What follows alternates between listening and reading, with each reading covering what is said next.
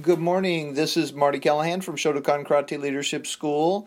And the episode or the lesson that we're talking about today is to infinity and beyond. Um, this concept uh, became uh, apparent to me uh, many years ago when um, when I was considering my uh, black belt test and how long it was going to take me to achieve that test.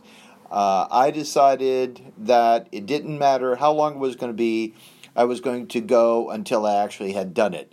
And then I did the same thing in earning my uh, instructor, JKA instructor certification.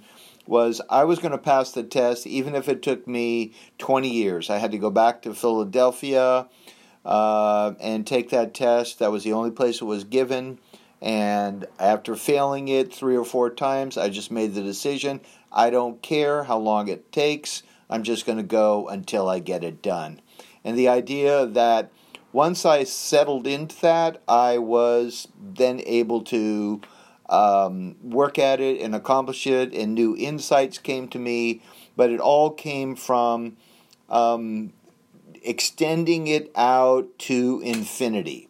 Uh, another thing that's commonly said in the martial arts is that you should do something 10,000 times. This is the same message. It's going to take you a long, long time to do something 10,000 times. It's not that, that 10,000 is any magic number. It could be 50,000, it could be 100,000, it could be 5,000, it could be any number, but the, the concept is that is the extended time.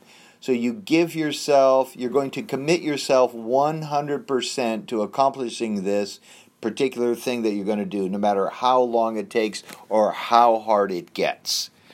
Um, good. Well, I hope that helps. Thank you. Bye bye.